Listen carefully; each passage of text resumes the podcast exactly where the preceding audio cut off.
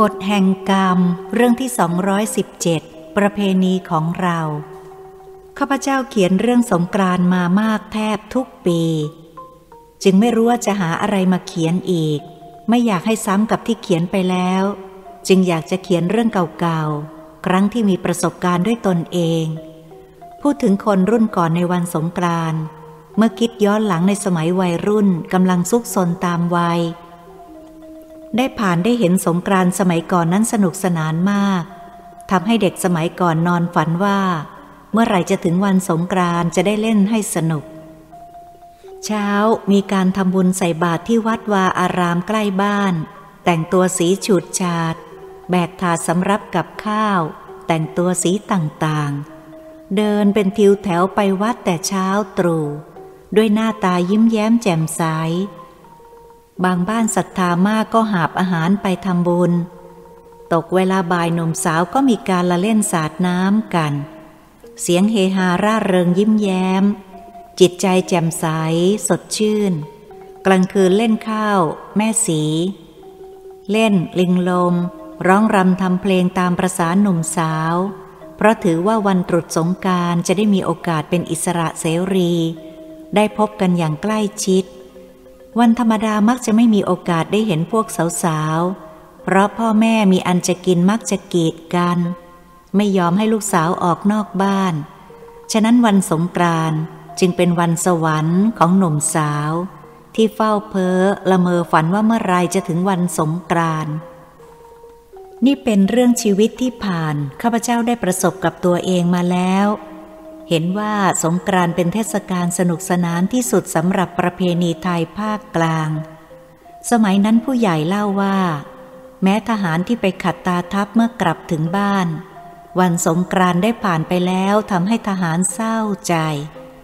ในหลวงทรงทราบก็สงสาร จึงทรงพระกรุณาโปรดเกล้าให้จัดสงกรานเดือนหกขึ้น เป็นการให้ความสุขสนุกสนานแก่ทหารหารของชาติเป็นพิเศษ ข้าพเจ้าเป็นเด็กก็เคยเล่นสงกรานเดือนหก ถ้าข้าพเจ้าจำไม่ผิดผู้ใหญ่บอกว่า เขาเรียกสงกรานนักขัตฤกษ์เดือนหก สมัยนั้นพวกเด็กๆใส่เสื้อใหม่ๆ สวยๆ ซึ่งวันธรรมดาไม่ได้พบ มีสร้อยคอมีจี้เพชรสีต่างๆ ห้อยคอ เด็กผู้หญิงไว้จุกกล้าวไว้อย่างสวยงาม ซ้ำยังมีกำไลข้อมือกำไลข้อตีน พ่อแม่อยากให้ลูกของตัวสวยงามในยามตรุษสงกรานต์ฉะนั้นนานทีปีหนจะได้แต่งตัวให้สวยให้งามสักครั้งหนึ่ง ใครมีสร้อยคอสร้อยข้อมือก็เอามาแต่งให้ลูกหลานประกวดกันไปทำบุญตามวัด มื่อพูดถึงผู้หญิงในสมัยนั้น ส่วนมากตัดผม ทรงดอกกระทุ่ม ไว้จอนเน็บข้างหู และกินหมากฟันดำ ไม่ว่าสาวแก่แม่ไม้หญิงชายชอบฟันดำ ที่ยังไม่ดำก็พยายามหาเปลือกไม้ อะไรมาขัดถูฟันให้ดำ คนสมัยก่อนนิยมฟันดำว่ามันสวย ขัดถูด้วยยากินกับหมาก ให้มันเป็นมันเหมือนเม็ดน้อยหนา การแต่งตัวนุ่งผ้าลาย ส่วนมากห่มผ้าแถบสีนวล สีชมพู เห็นเป็นเอกลักษณ์ของคนไทยในสมัยนั้นสำหรับความสนุกสนานส่วนมากผู้หญิงที่สูงอายุ ก็มักจะชอบนั่งจมอยู่ในวงไพ่ เท่าที่หลวงท่านอนุญาตให้เล่นการพนันได้ ในวันตรุษสงกรานสามวันสามคืนโดยไม่ผิดกฎหมาย ไม่ต้องตีตัว โปลิสไม่จับ ตามท่าเรือ แต่มีพวกเล่นน้ำเต้า ปูปลา จับยี่กีดำทัว มีโปปันเล่นกันอย่างสนุกสนานทั่วเมือง ข้าพเจ้าอยากจะพูดถึงจิตใจของคนสมัยนั้น ที่ยังไม่เจริญทางวัตถุ เครื่องบินโดยสารข้ามทวีปยังไม่เกิด ยังไม่มีใครรู้จักแต่ดีทางจิตใจ มีศีลธรรม มนุษยธรรมเป็นส่วนมาก คนชั่วมีน้อย จะเปรียบคนชั่วเหมือนข้าวเปลือกปนอยู่ในข้าวสารที่ขาวสะอาด การที่คนชั่วมีน้อยคนดีมีมาก ก็คงเป็นเพราะหลักศีลธรรม ทางพระศาสนา ได้อบรมหล่อล้อมจิตใจให้คนสมัยก่อนมองเห็นบุญบาป เห็นกรรมที่ทำชั่ว ผู้ใดสร้างไว้ก็หนีไม่พ้น ตายแล้วก็ต้องกลับมาเกิดใช้หนี้กรรม ฉะนั้นจิตใจของชาวบ้านชาวเมืองไทยสมัยก่อน จึงชำระจิตใจให้สะอาดด้วยศีลธรรม หากเราจะยกเหตุการณ์ในสมัยก่อนมาเปรียบเทียบกับในยุคปัจจุบัน พวกเด็กๆแต่งตัวในยามตรุษสงกรานเหลืองอารามไปด้วยทองรูปประพันธ์เหมือนตู้ทองเดินได้ หากเป็นยุคนี้พวกเด็กจะต้องเสียชีวิตจำนวนไม่น้อย ที่เกิดความโลภของมนุษย์ในยุคนี้ ที่ขาดศีลธรรม มนุษยธรรม เห็นแก่ตัวเห็นแก่ได้ มีจิตใจเหี้ยมโหดดุร้าย เพราะคิดว่าบุญบาปไม่มี เวรกรรมไม่มี เชื่อว่าตายแล้วศูนย์ไม่มีอดีตและอนาคต ตรงข้ามกับสมัยก่อน ที่เชื่อว่าตายแล้วต้องกลับมาเกิดเพื่อใช้หนี้กรรม บุญบาปมีแน่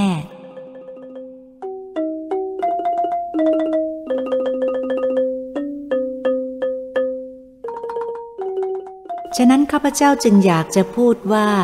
เทศกาลสงกรานต์ที่สนุกสนานเป็นประเพณีเก่าแก่มาแต่โบราณของไทย เมื่อพิจารณาให้ลึกซึ้งแล้ว คนโบราณได้แสดงออกในรูปประเพณี เนื้อแท้งานที่ระลึกถึงผู้มีพระคุณ แสดงออกถึงความกตัญญูกตเวทีอย่างน้อย ปีละครั้ง เป็นประเพณีของเราปฏิบัติตลอดมา จนตกทอดมาถึงพวกเรา เป็นการสมควรยิ่งที่เราควรรักษาไว้ ปฏิบัติสืบเนื่องตลอดไป ประเพณีอันดีของสงกรานก็คือทำให้เราระลึกถึงผู้ใหญ่ พ่อแม่ครูบาอาจารย์ผู้มีพระคุณที่เราเคารพนับถือ ไปกราบไหว้หาผ้านุ่งผ้าห่มไปรดน้ำท่านด้วย จิตใจเคารพทางภาคเหนือเขาเรียกว่าดำหัว ขอศีลขอพรเพื่อเป็นสิริมงคลแก่ตัวเอง และลูกหลานต่อๆกันไป ผู้ใหญ่ก็ปีติปราบปลื้ม เป็นประเพณีที่ดีงาม พวกลูกหลานก็เอากระดูกพ่อแม่ปู่ย่าตายายที่ล่วงลับไปแล้ว มาอาบน้ำล้าง น้ำเปลี่ยนผ้าห่อใหม่รดน้ำอบให้หอม แล้วนานทีปีครั้งหนึ่งทำบุญบังสุกุล กระดูกอุทิศส่วนกุศลไปให้ สิ่งสำคัญที่เราได้รับก่อให้เกิดความสุขขึ้นทางจิต มีความปีติปราบปลื้มสบายใจ ข้าพเจ้าทราบว่าปีก่อนๆ ผู้ที่ไปกราบพระในบ้านทำให้ท่านปีติจนน้ำตาไหล นอกจากนั้นก็ไปส่งน้ำพระพุทธ และพระสงฆ์ตามวัดที่เราคุ้นเคยนับถือ ยังทำขนมและอาหารไปแจกผู้ที่เคารพ และชาวบ้านพวกบ้านใกล้เรือนเคียง เป็นการเชื่อมสามัคคีสนิทสนมกันยิ่งขึ้น ส่วนทางวัดก็ตั้งโรงทานแจกอาหารทั้งหวานคาวตลอดงาน ก่อพระเจดีย์ทราย มีการเล่นสนุกสนานเพลิดเพลิน เมื่อครั้งยังไม่มีน้ำประปาตามริมถนน จะตั้งโหลใส่น้ำยาอุทัยโรยดอกมะลิให้คนเดินทางได้ดื่ม เพื่อแก้ความกระหาย ผู้ดื่มแล้วก็ยกมือขึ้นจบระลึกถึงพระคุณของผู้บริจาค คนสมัยก่อนจิตใจเต็มไปด้วยความกตัญญูกตเวที นี่เป็นประสบการณ์เมื่อสมัยเด็กเห็นมาด้วยตนเอง เมื่อยุคศิลธรรมของชาวไทยทั่วไปถือประเพณีที่ดีงาม การฆ่าฟันกันด้วยจิตใจเหี้ยมโหดดุร้ายอย่างในปัจจุบันนี้หายาก จะพบแต่ชาวไทยอยู่กันด้วยศิลธรรมความสงบ ด้วยความเห็นอกเห็นใจ ใครมีเรื่องอะไรก็ระงับด้วยการให้อภัยซึ่งกันและกัน อโหสิกรรม ในยุคสมัยข้าพเจ้าเป็นเด็ก นานปีจะมีฆ่ากันตายสักครั้งหนึ่ง แล้วก็จะเป็นข่าวใหญ่ตลอดไปหลายปี กว่าจะมีข่าวอื่นมาแทน หากมีข่าวที่ตื่นเต้น พวกชาวบ้านชาวเมืองก็ตบอกผางร้องออกมาว่า พุทโธทำไมถึงได้จิตใจเหี้ยมโหดดุร้าย เช่นนี้น่าสงสาร นี่ก็แสดงให้เห็นว่า ชาวบ้านสมัยก่อนนี้มีหลักธรรมทางศาสนาอยู่ในจิตใจ ถ้าเผลอตัวมักจะแสดงออกมาโดยอุทานว่า พุทโธ ความจริงคำว่าพุทโธนั้นคือพุทโธ นั่นเอง แต่เมื่อนานเข้าก็เพี้ยนไป เพราะสมัยก่อนสำเนียงแต่ละจังหวัด แต่ละอำเภอเพี้ยนกัน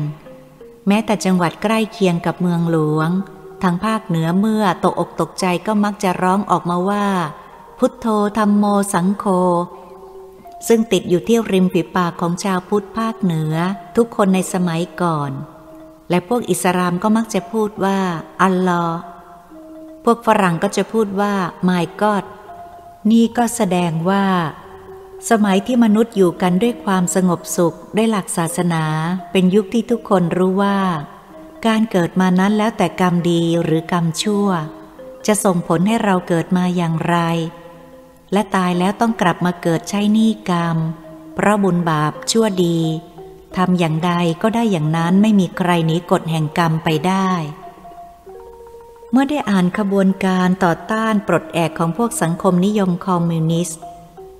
ประกาศจุดประสงค์ออกมาว่า มุ่งทำลายสิ่งเก่าๆสี่อย่าง 1. ความคิดเก่า 2. วัฒนธรรมเก่า 3. ขนบธรรมเนียมเก่า 4. อุปนิสัยเก่า อยู่ในหนังสือนิทรรศการจีนแดงหน้า 63 หนังสือเล่มนี้จำหน่ายในนิทรรศการจีนแดง ที่มหาวิทยาลัยธรรมศาสตร์ เมื่อวันที่ 23 มกราคม พุทธศักราช 2517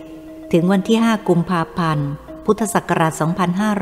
2517 เมื่อเปรียบเทียบกับในยุคที่มนุษย์ปลุกปั่นให้เชื่อเรื่องบาปบุญไม่มี เวรกรรมไม่มี ตายแล้วศูนย์ เราก็เห็นได้ว่าผิดแปลกแตกต่างกันอย่างไร ท่านที่มีสติปัญญาพิจารณาดูก็จะรู้ตัวของตัวเองดี อันไหนเป็นสวรรค์ อันไหนเป็นนรกในโลกมนุษย์ ข้าพเจ้าขอจบลงแต่เพียงเท่านี้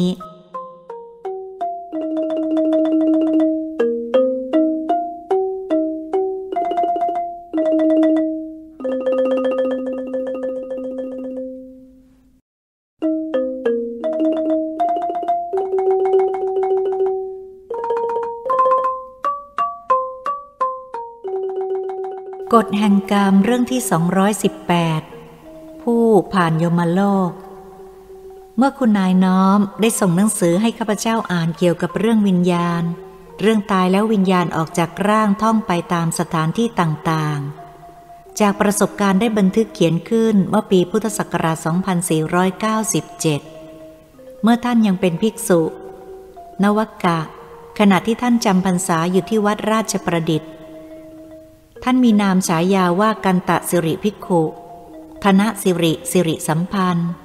พอจะคลี่คลายคำถามในเรื่องตายแล้วไปไหนของท่านผู้ที่สนใจได้ ท่านได้บันทึกไว้ท้ายเรื่องว่า การที่อาตมาบันทึกเขียนเรื่องนี้ขึ้นในขณะที่อาตมารักษาศีลภาวนา ถือพรหมจรรย์มีสัจจะหากว่าอาตมายังอยู่ในเพศคารวาสท่านพุทธมามกะแม้จะเชื่อก็คงมีน้อย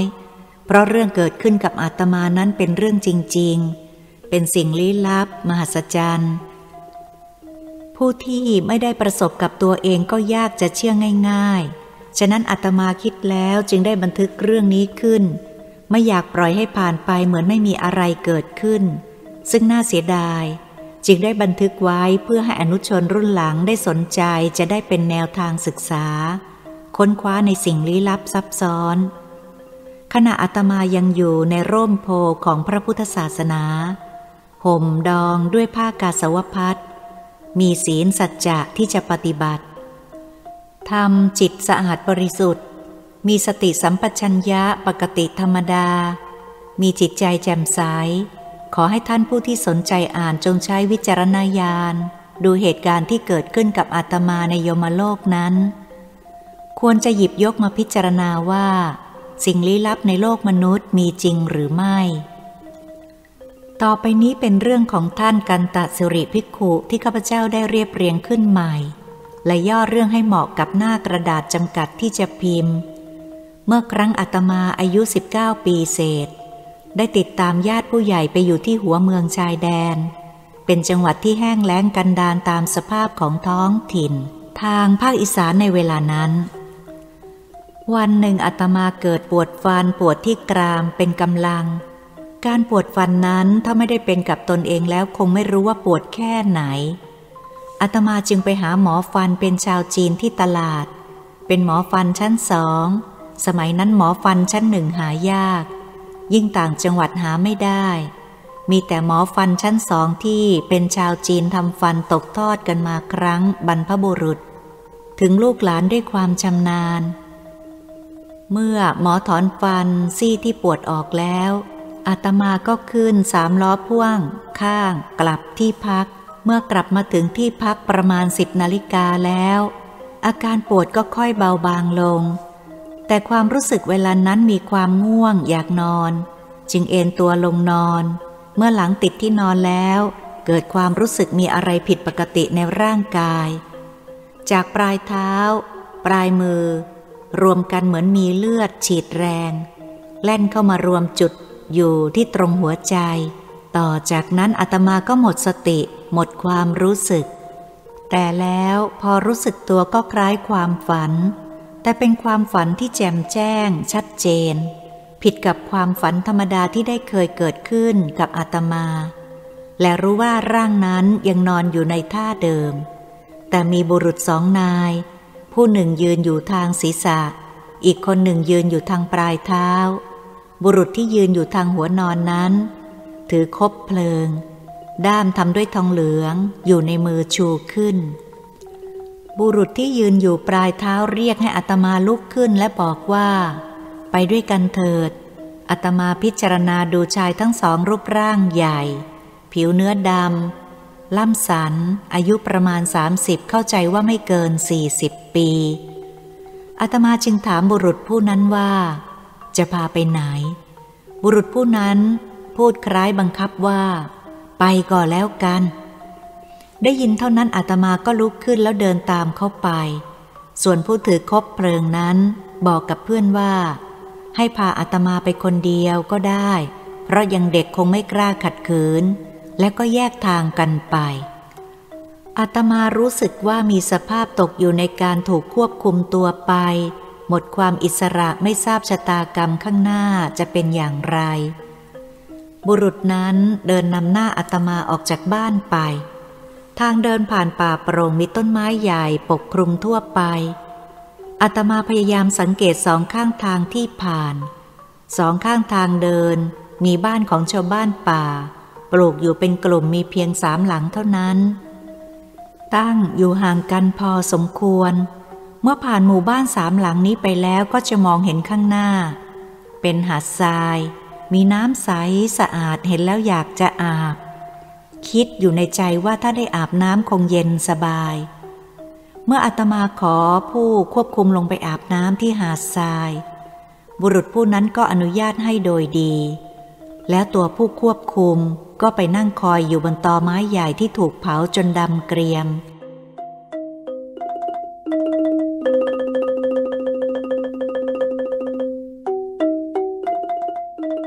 เมื่ออาตมาได้ลงไปอาบน้ำที่ใสสะอาด รู้สึกจิตใจชุ่มชื่นเย็นสบาย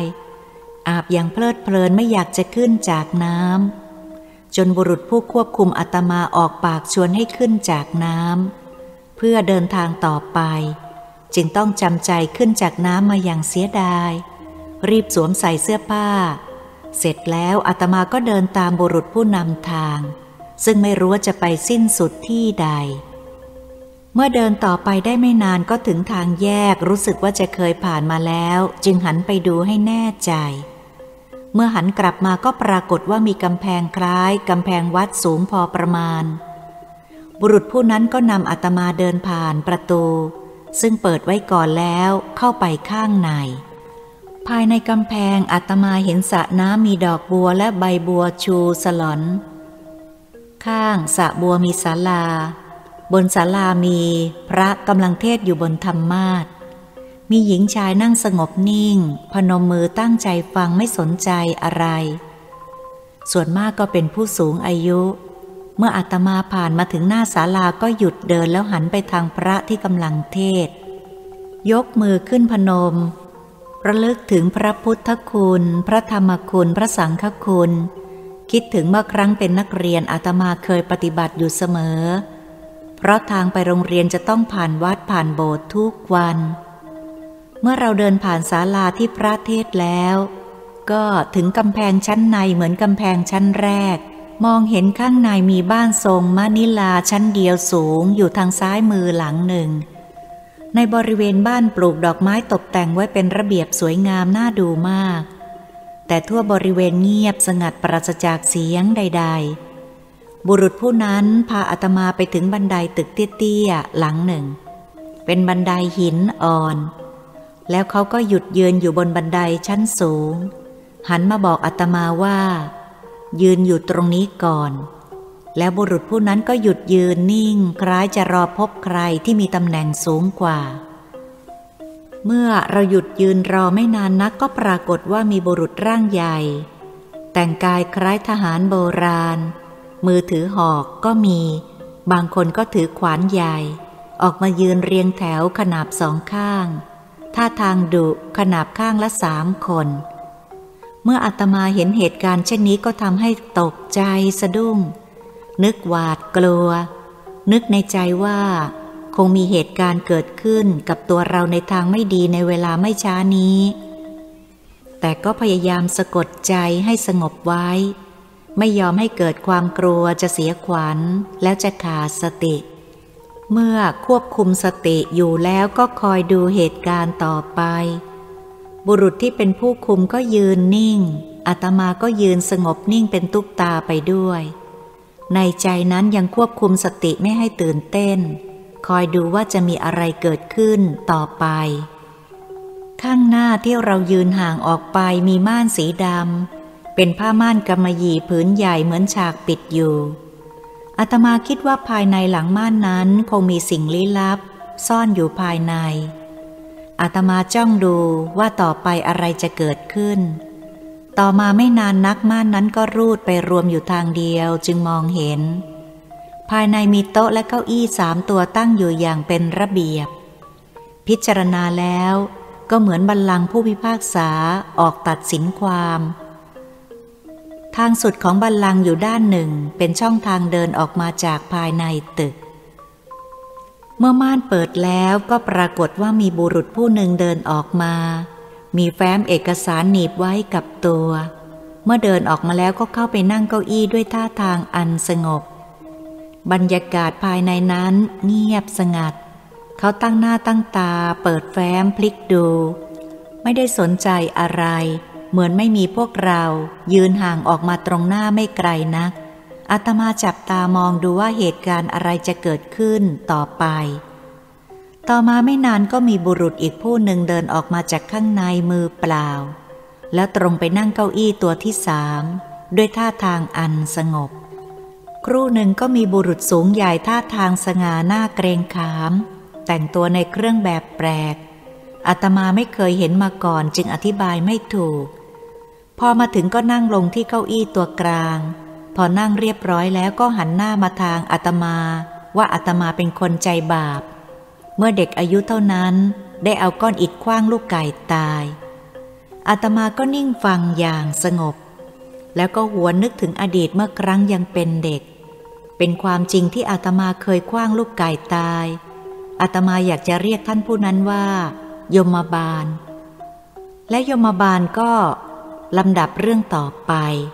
ถึงเรื่องอะไรที่อาตมาทำบาปทำกรรมไว้ในโลกมนุษย์ ที่จำได้อาตมาก็รู้ว่าเป็นความจริง ที่จำไม่ได้อาตมาก็ว่าไม่ตรงกับความจริง เมื่อยมบาลหยุดพูดอาตมาจึงบอกว่า การที่เอาก้อนอิดคว้างลูกไก่ตายนั้นเป็นความจริง นอกนั้นข้อกล่าวหาไม่เป็นความจริงยมบาลเห็นอาตมาค้านเสียงแข็งเช่นนั้น จึงหันมาทางผู้ตรวจแฟ้มถามว่า คนที่ให้เอาตัวมานั้นชื่ออะไร อายุเท่าใด ผู้ตรวจแฟ้มดูในแฟ้มตอบว่า อายุ 13 ปี ชื่อเดียวกับอาตมา ท่านโยมบาลย้อนถามอาตมาว่า ชื่อนี้ใช่ไหม เดี๋ยวนี้อายุเท่าไรอาตมาบอกว่า ใช่ชื่อนี้ อายุเวลานี้ 19 ปี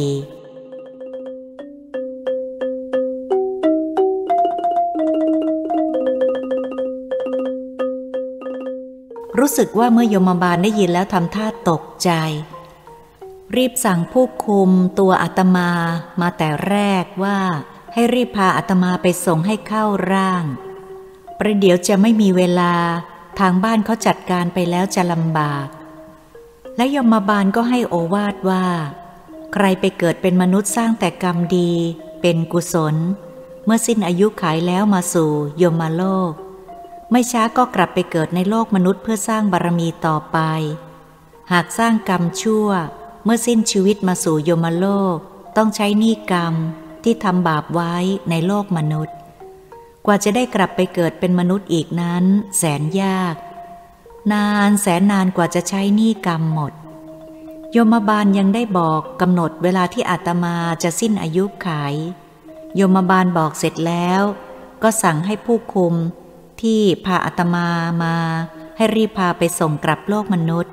ก่อนที่จะกลับยังมีเวลาให้พาผ่านทางสถานที่ มนุษย์ที่สร้างกรรมทำชั่ว รอคอยเวลาชดใช้กรรม บุรุษผู้คุมนั้นพาอาตมาขึ้นไปบนตึกสามชั้น รูปร่างตึกมีระเบียงคล้ายกระทรวงกลาโหมของเรา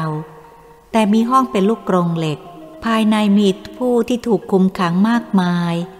คงได้รับทุกข์ทรมานอย่างสาหัส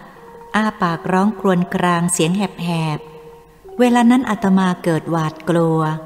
ไม่อยากเห็นสิ่งที่ไม่น่าดู อยากจะหลับตาอาตมาไม่อยากเห็นภาพที่มนุษย์จิตใจเหี้ยมโหดสร้างบาปไว้มากทุกทรมาน ไม่อยากถาม อยากจะให้พากลับบ้าน จึงเร่งให้พาตัวออกจากสถานที่นั้นโดยเร็ว ผู้คุมคงจะรู้ใจ จึงพาอาตมาออกมาส่งทางเก่า พามาถึงทางแยกและทางที่ไปหาดทรายที่อาตมาอาบน้ำบุรุษผู้คุมก็บอกว่า ต่อจากนี้เดินไปเองเถอะประเดี๋ยวก็ถึง แต่อาตมากลัวจะหลงทาง จึงอ้อนวอนขอให้ไปส่งถึงบ้าน แต่ก็ได้รับคำปฏิเสธยืนคำว่า เดินไปเถิดไม่ต้องไปส่ง ประเดี๋ยวก็ถึงบ้านเอง เป็นอันว่าอาตมาต้องเดินกลับคนเดียว แล้วก็รีบเดินอย่างตื่นกลัวว่าจะหลงทางกลับบ้านไม่ถูก ทั้งภาพที่ได้พบเห็นยังติดตาฝังอยู่ในความรู้สึกไม่รู้หาย มีความรู้สึกหวาดกลัวสยดสยองไม่รู้ลืมอาตมาอยากถึงบ้านเร็วๆเดินไปเหลียวหลังกลัวหลงทางกลับบ้านไม่ถูก บังเอิญเท้าไปสะดุดรากไม้อาตมาก็หกล้มตีลังกา นอนหงายไม่เป็นท่า แล้วก็หมดความรู้สึกไปทันที พอลืมตาขึ้นมาก็เห็นตัวเองมานอนอยู่บนฟูก อยู่ในห้องบ้านที่อาตมานอน พอรู้สึกตัวได้สติก็มองเห็นพี่สาวและชาวบ้านใกล้เคียงมานั่งอยู่ข้างที่นอน ต่างก็มีสีหน้าเศร้าเป็นทุกข์ มีถาดบายสีปากชาม ข้าวตอกดอกไม้ บุรีอยู่ถาดหนึ่ง เมื่ออาตมาหันไปดูพี่สาวคนใหญ่และน้องๆ เห็นตาแดงต่างเช็ดน้ำตา แสดงถึงผ่านการร้องไห้เป็นการใหญ่มาแล้ว เมื่ออาตมารู้สึกตัวมีสติปกติฟื้นขึ้น เป็นเวลาบ่ายมากแล้ว มีความรู้สึกกระหายน้ำมากลำคอแห้งผาก น้ำลายไม่มีในปาก จึงร้องบอกพี่สาวซึ่งนั่งอยู่ใกล้ ๆ ด้วยเสียงแหบๆ ขอน้ำดื่ม พี่สาวก้มลงฟังดูพอรู้เรื่องก็รีบส่งน้องสาว ให้รีบไปตักน้ำใส่ขันใหญ่มาให้ดื่ม อาตมาได้ดื่มน้ำด้วยความกระหายแทบจะขาดใจ แล้วค่อยทำให้จิตใจชุ่มชื่นสดใสสบายขึ้น เมื่อดื่มน้ำอิ่มแล้วพอมีกำลังและมีเสียงดังขึ้น ก็บอกว่าอาตมาไม่ตายแล้ว พวกพี่สาวน้องสาวและเพื่อนบ้านที่นั่งอยู่ที่นั่น ต่างพากันดีใจอาตมาบอกว่าหิวข้าว น้องสาวก็ไปจัดสำรับมาให้อัตมากินจนอิ่ม แล้วก็เล่าเรื่องเหตุการณ์ที่ไปประสบมาให้ฟัง ต่างมีความตื่นเต้นต่อเหตุการณ์ที่เกิดขึ้นกับอาตมาในปรโลกฟังด้วยความสนใจ นี่เป็นเหตุการณ์เกิดขึ้นที่พระพิสุนวกะ วัดราชประดิษฐ์ได้บันทึกเขียนขึ้นเมื่อครั้งยังเป็นกันตสิริภิกขุ ตายแล้วกลับมาฟื้นขึ้นครั้งแรก ยังมีการตายแล้วฟื้นขึ้นครั้งที่สองข้าพเจ้าแยกออกสองตอน เพราะต่างวาระต่างเวลากัน ทั้งบังเอิญหน้ากระดาษจำกัด หากมีเวลาพิมพ์ฉบับหน้า ก็อยากจะเรียบเรียงตอนต่อไปข้าพเจ้าได้รับความเห็นดีเห็นชอบจากท่านเจ้าของเรื่อง อนุญาตให้ข้าพเจ้าเรียบเรียงข้อความ ท่านผู้ผ่านโยมโลกนี้คือ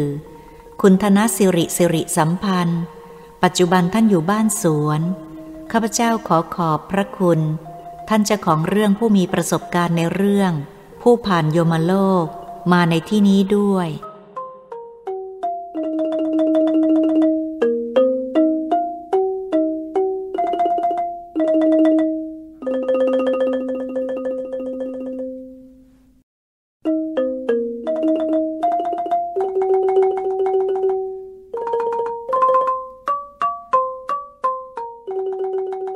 กฎแห่งกรรมเรื่องที่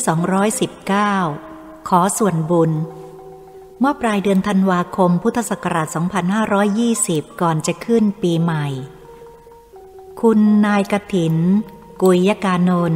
เจ้าของยาสีฟันวิเศษนิยม ได้มาหาข้าพเจ้าที่บ้าน ได้สนทนากันถึงเรื่องต่างๆ ทั้งอดีตและปัจจุบัน ตอนหนึ่งได้เล่าถึงเรื่องคุณพ่อหลวงแจ่มวิชาสอน ในวงเล็บ แจม นิยมเหตุ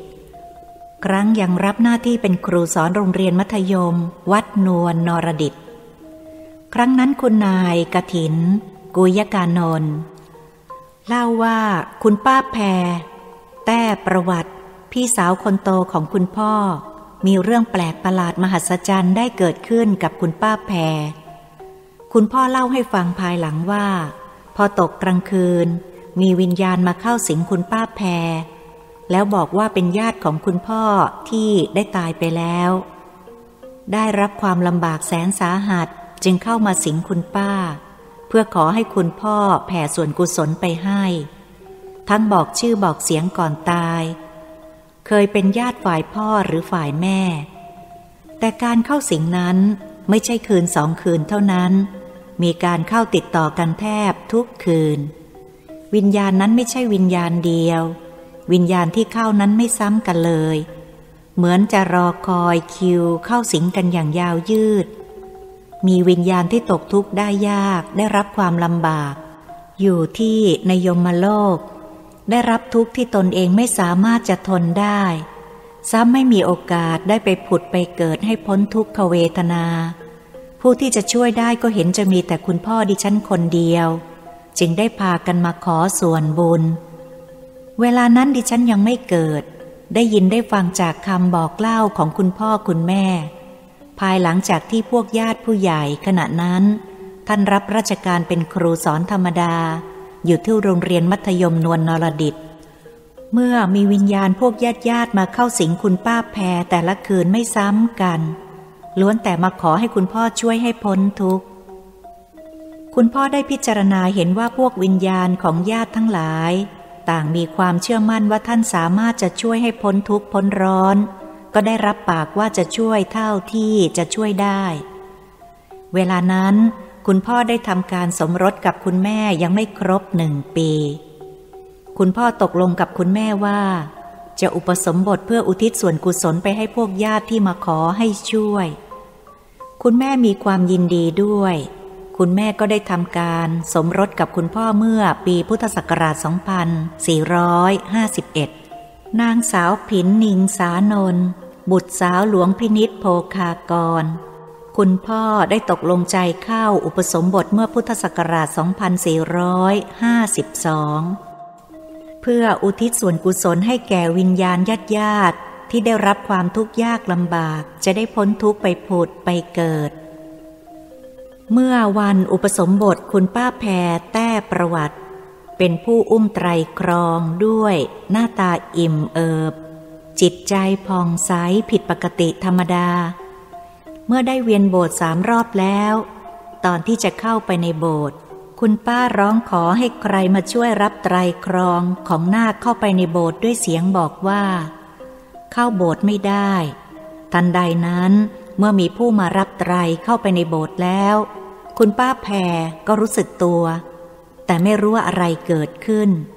ตัวเองไม่รู้ว่าได้ทำอะไรในเวลาอุ้มไตรเดินรอบโบสถ์นั้น คุณป้าไม่รู้สึกตัวเลย มารู้สึกตัวเอาภายหลังทำให้คิดว่าผู้ที่อุ้มไตรนั้นคงจะเป็นวิญญาณญาติผู้ใหญ่ของคุณพ่อมาเข้าสิงอยู่ตลอดเวลา เพราะแสดงความปีติยินดีอิ่มเอิบในส่วนกุศลนี้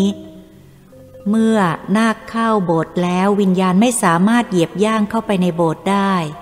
จะเป็นเพราะเหตุใดไม่มีใครรู้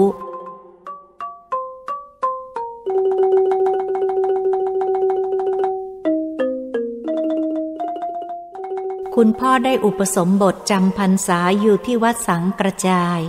ครองบางกอกใหญ่ จังหวัดธนบุรี สมเด็จพระพุทธโคสาจารย์เป็นองค์อุปชา เมื่อพุทธศักราช 2452 เมื่อเข้าปฏิบัติในทางพระก็ได้เล่าเรียนศึกษาหลักธรรมปฏิบัติด้วยศีลบริสุทธิ์ทำสมาธิจิตใจสงบ แผ่ส่วนกุศลไปให้ญาติพี่น้อง ปู่ย่าตายาย ที่ได้ล่วงลับไปแล้ว ให้ได้รับส่วนกุศลทั่วถึงทุกวิญญาณ ต่อมาคุณป้าแพรก็มีวิญญาณมาเข้าสิงอีก บอกว่าพวกญาติเหล่านั้น ได้พ้นทุกข์ไปหมดแล้ว ขอโมทนาสาธุในส่วนกุศลนี้ด้วย แต่นี้ต่อไปไม่ต้องมารบกวนอีก ตั้งแต่นั้นมาก็ไม่มีวิญญาณมาสิงคุณป้าแพรอีกเลย คุณพ่อได้ลาเพศบรรพชิตออกมาเป็นคารวาส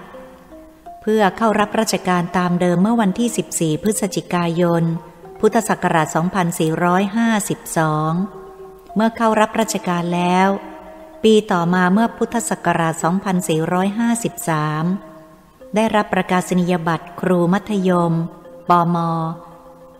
เมื่อพุทธศักราช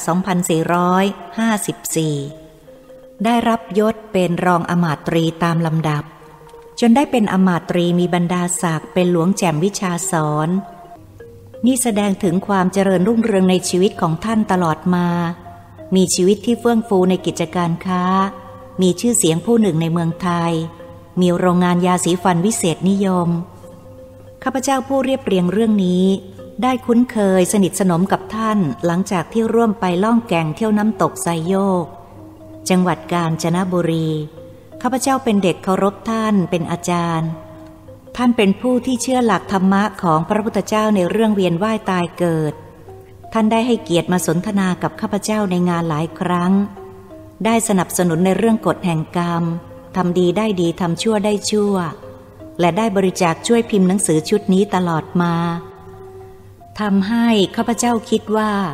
ท่านที่เชื่อหลักธรรมที่ถูกต้องแท้จริง เชื่อเรื่องเวียนว่ายตายเกิดตามกฎแห่งกรรม ผู้ใดทำกรรมใดไว้กรรมนั้นต้องตามสนอง ตายแล้วไม่สูญ บาปบุญมีจริง ฉะนั้นท่านจะทำอะไรก็มีแต่ความเจริญรุ่งเรืองในชีวิตของท่าน มีแต่ความรุ่งโรจน์ตลอดมา เท่าที่เรารู้ เราเห็น ฉะนั้นถ้าพิจารณาหากท่านไม่เชื่อเรื่องบุญบาป ชีวิตของท่านจะประสบความเจริญรุ่งเรืองเช่นนี้หรือ อยากจะพูดว่า ด้วยบารมีที่ท่านได้สร้างสมด้วยจิตใจบริสุทธิ์ ครั้งหลังท่านได้ช่วยเหลือเพื่อนฝูงเก่าๆ คนใดตกทุกข์ได้ยาก ท่านก็ได้ติดตามไปช่วยเหลือ ทั้งบ้านเรือนที่อยู่ และครองชีพ ท่านไม่ยอมทอดทิ้งเพื่อนเก่า เป็นที่ยกย่องของผู้ที่รู้จักคุ้นเคยทั่วไป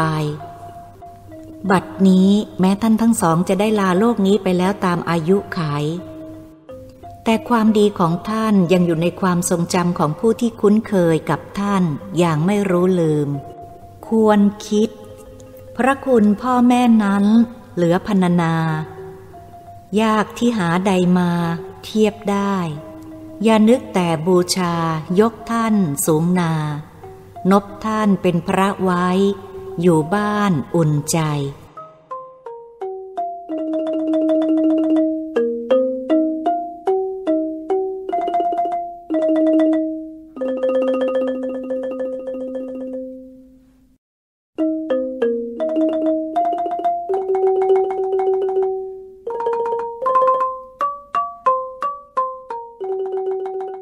ฎแห่งกรรม เรื่องที่ 220 การสัมมนาชุด กฎแห่งกรรม เมื่อได้อ่านบทความ ซึ่งกล่าวถึงการวิจารณ์วรรณกรรม พระพุทธศาสนาแบบชาวบ้าน ในชุดกฎแห่งกรรม ในวารสารธรรมศาสตร์ การสัมมนาเป็นข้อเขียนของคณะสังคมศาสตร์ นักศึกษามหาวิทยาลัยมหิดลผู้หนึ่ง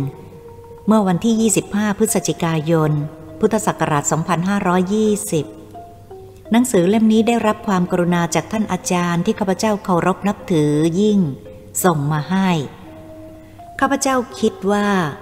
ท่านที่ยังไม่ทราบจุดประสงค์ของการที่ข้าพเจ้าเขียนหนังสือชุดกฎแห่งกรรมนี้ขึ้น คงคิดว่าต้องมีจุดประสงค์อะไรสักอย่าง เพราะคนเราในยุคนี้ยังเห็นแก่ตัว หลงคิดว่าทุกคนจะทำอะไรจะต้องหวังสิ่งตอบแทนทุกอย่าง คนเราส่วนมากเมื่อนึกถึงงานแล้วต้องได้เงินเป็นเครื่องตอบแทน ฉะนั้นในปัจจุบันนี้ เงินจึงทำให้คนส่วนมากคิดไปในทางชั่ว มากกว่าคิดไปในทางดี เพราะบางคนไม่สนใจว่าจะได้มาโดยสุจริตหรือทุจริตศีลธรรมไม่มี ความซื่อสัตย์สุจริตหายาก มีมากแต่คนเห็นแก่ตัวการโกงกินตลอดการปล้นจี้ฆ่า ก็มาจากคำว่า เงินตัวเดียวทำให้มนุษย์ตายลงปีละมากมาย ทั้งติดคุกติดตารางก็มีไม่น้อย เกิดมีจิตใจโลภหลง ความเหี้ยมโหดดุร้ายเกิดขึ้นมา จะทำอะไรก็ไม่ได้คิดหน้าคิดหลัง ว่าอะไรจะเกิดขึ้นกับตัวภายหลัง เราเห็นแก่เงินตัวเดียว นอกนั้นผิดหรือถูกชั่วหรือดีไม่รับรู้อะไรหมด แต่ทำอะไรลงไปแล้ว พอรู้สึกตัวเมื่อผลกรรมตามทันก็สายเกินแก้เสียแล้ว นี่เป็นต้นเหตุอันหนึ่งที่ข้าพเจ้าได้เขียนชุดกฎแห่งกรรม ขึ้น โดยไม่ได้สนใจสิ่งตอบแทน ขอเพียงให้เยาวชน ส่วนรวม รู้ดีรู้ชั่ว เท่านั้น ฉะนั้นการที่ข้าพเจ้าได้นำเหตุการณ์ที่เกิดขึ้นแล้ว ทั้งที่เป็นประสบการณ์ของตัวเองและเกิดขึ้นกับผู้อื่นนำมาเขียนในหนังสือชุดกฎแห่งกรรม หรือทำดีได้ดีทำชั่วได้ชั่วนั้น เพราะคิดว่าความจริงที่เกิดขึ้นนั้น มีเหตุผล มีหลักฐาน สามารถที่จะพิสูจน์ได้ในปัจจุบัน เป็นแต่ชี้ให้เห็นศีลธรรมในมนุษย์เป็นเบื้องต้น ไม่ใช่เป็นการสอนศาสนา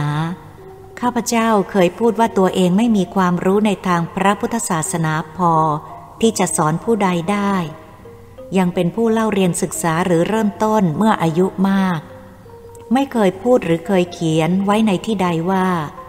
กฎแห่งกรรมนั้นเป็นหัวใจของพระศาสนาหนึ่งศาสนาใด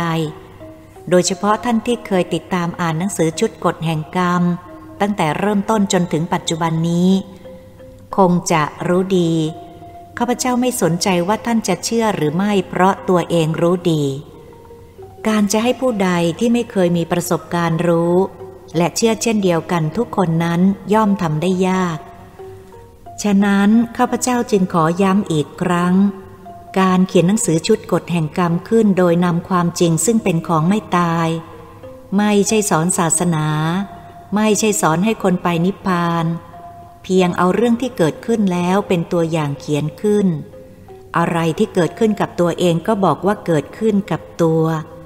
อะไรที่เกิดกับผู้อื่นก็บอกว่าเกิดขึ้นกับผู้อื่น ไม่ใช่สอนศาสนาเพียงแต่เปรียบเทียบให้ท่านเห็นเท่านั้น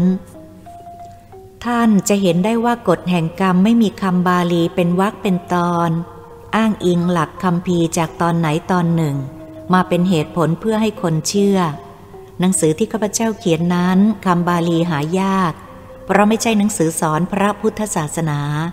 เป็นเรื่องจริงที่เกิดขึ้นแล้วทุกศาสนาอ่านได้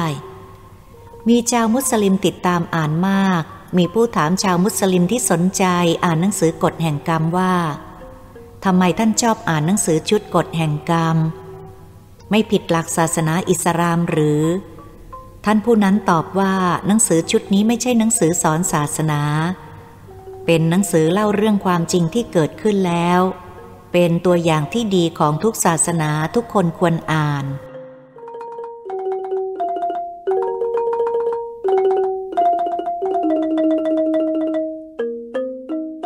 เมื่อต้นปีพุทธศักราช 2520 นี้ มีอาจารย์ท่านหนึ่งบ้านอยู่ทางฝั่งธนบุรี พูดมาทางโทรศัพท์ ถามถึงที่อยู่เลขที่บ้านและตรอกซอย ข้าพเจ้าถามท่านว่ามีเรื่องอะไรกรุณาพูดทางโทรศัพท์ก็ได้ จะได้ไม่ต้องเสียเวลา ท่านอยู่ถึงฝั่งทน เวลานี้การจราจรไม่สะดวก รถติดเสียเวลามากกว่าจะมาถึง ข้าพเจ้าได้รับคำตอบจากท่านว่า มีชาวต่างประเทศคู่หนึ่งแวะมาเมืองไทย อยากให้ท่านมารู้จักผู้เขียนกฎแห่งกรรม อยากรู้จักตัวและสนทนาด้วย เพราะรู้สึกว่าเขาสนใจมาก ข้าพเจ้ารู้สึกไม่สบายใจ เพราะรู้ตัวดีว่ามีความรู้ในเรื่องพุทธศาสนาอย่างงูงูปลาปลา จึงเรียนบอกไปว่า โปรดกรุณาอย่าพามาหาผมเลย หากเขาถามผมถึงศาสนาพุทธ แสดงว่าเขาสนใจ เขาคงมีความรู้ดีกว่าผมมาก ถ้าเขาถามอะไรเกี่ยวกับพระพุทธศาสนา เมื่อผมตอบไม่ได้ ผมก็ห้าแต้ม ผมจะกลายเป็นตัวตลกให้เขาหัวเราะ ผมจะเสียหน้า แต่ไม่ใช่ผมเสียหน้าคนเดียว อาจารย์ผู้ที่พามาหาผมก็จะเสียหน้าไปด้วย ทางที่ดีท่านจงพาชาวต่างประเทศที่มีความสามารถพอ จะอธิบาย ปัญหาที่เขาถามให้เข้าใจได้ง่าย ก็จะได้ประโยชน์ แต่สำหรับผมนั้นโง่ในทางศาสนายังต้องศึกษาอีกมาก ครั้งนั้นข้าพเจ้าก็หลุดพ้นการขายหน้าไปได้ เพราะพูดความจริง การที่ข้าพเจ้าเขียนหนังสือชุดกฎแห่งกรรมนี้ โปรดอย่าคิดว่าข้าพเจ้าสอนให้คนเชื่อว่ากฎแห่งกรรมเป็นหลักศาสนาเลย และโปรดอย่านำเอาข้อความที่ข้าพเจ้าเขียนในชุดกฎแห่งกรรม ไปเปรียบกับพระผู้ใหญ่ ที่ท่านมีชื่อ มีผู้คนยกย่องนับถือทั่วประเทศ เหมือนเอาก้อนหินที่ไร้ค่าไปเปรียบกับก้อนเพชรอันสูงค่า ให้ท่านมัวหมองไปเปล่าๆ การที่ชั้นปัญญาชนมีการสัมมนา ก็นับว่าให้เกียรติอันสูงอยู่แล้ว เท่าที่ข้าพเจ้าเขียนมาแล้ว ไม่ได้คิดว่าการสอนศาสนาด้วยชุดกฎแห่งกรรม ท่านที่เข้าใจผิดโปรดเข้าใจให้ถูกเสียด้วย ที่แล้วแล้วมาเขียนจากความจริงที่เกิดขึ้นแล้ว บางเรื่องก็เข้าหลักพระศาสนา บางเรื่องก็ไม่เข้า เพราะข้าพเจ้าถือว่าความจริงเป็นของไม่ตาย แต่ต่อไปนี้ยังไม่แน่ หากว่าข้าพเจ้าศึกษาจนสามารถเข้าถึงหลักธรรม ถึงแก่นแท้ของพระพุทธศาสนา เวลานั้นข้าพเจ้าอาจเขียนเรื่องการปฏิบัติธรรมง่าย ๆ ในหลักพระพุทธศาสนาที่ถูกต้องแท้จริง มีเหตุผล ปฏิบัติแล้วเกิดความสุขสงบทางใจ ดับความเดือดร้อนทั้งปวงได้ข้าพเจ้ากำลังศึกษาเรียนรู้ในปัจจุบัน เพื่อหวังผลในอนาคต จะได้นำมาเขียนเป็นประโยชน์ส่วนรวม แต่อนาคตที่ข้าพเจ้าฝันนั้นเวลายังอยู่ไกล เพราะรู้ตัวเองยังอยู่ห่างไกลจากความสว่างของธรรม เวลาได้พาชีวิตได้ผ่านไปอย่างรวดเร็ว ประเดี๋ยววันประเดี๋ยวเดือน ประเดี๋ยวปี อายุได้เข้าใกล้จุดจบไปทุกที ความคิดความหวังของข้าพเจ้าที่จะศึกษาหาความรู้ในหลักธรรมะ ฝึกให้ถึงแก่นแท้ของพระพุทธศาสนา เพื่อกำจัดความโง่ของตัวข้าพเจ้าให้สิ้นไป แต่ความหวังก็คงเป็นแต่เพียงความฝันที่เลือนราง ยังไม่เห็นแสงสว่างกระจ่างแจ้ง ก็จะถึงจุดจบเสียก่อน แต่มนุษย์เราทุกคนเมื่อยังมีลมหายใจตราบใด ก็ยังไม่สิ้นความหวังตราบนั้น การที่ข้าพเจ้าเขียนข้อความนี้ขึ้น ก็เพื่อจะให้ท่านได้เข้าใจผิดได้เข้าใจได้ถูกว่า ชุดกฎแห่งกรรมไม่ใช่สอนศาสนา หรือเป็นหัวใจพระพุทธศาสนาโปรดเข้าใจให้ถูก ขอให้ท่านทราบว่า กฎแห่งกรรมเขียนขึ้นจากความจริงที่เกิดขึ้นแล้วกำลังจะผ่านไปเป็นอดีต ความจริงเป็นของไม่ตาย เวลานี้ขอให้ชาวพุทธทั้งหลาย มาร่วมใจช่วยกันป้องกันระวังพวกมารศาสนามาในรูปแบบต่างๆ ตัวอย่างประเทศใกล้เคียงที่ถูกทำลายลงสิ้นแล้ว ท่านยังจะเชื่ออีกหรือว่าคอมมิวนิสต์เข้ามาศาสนาอยู่ได้ หากชาติศาสนาพระมหากษัตริย์ไม่มีแล้ว เราจะอยู่ไปทำไมในเมืองนรก จงอย่าประมาทขาดสติ พิจารณาด้วยเหตุผล พระพุทธศาสนาเป็นสวรรค์ของเรา หากสูญสิ้นไป จากชาติไทยแล้ว ศาสนาพุทธจะไปอยู่ในดินแดนใดในโลก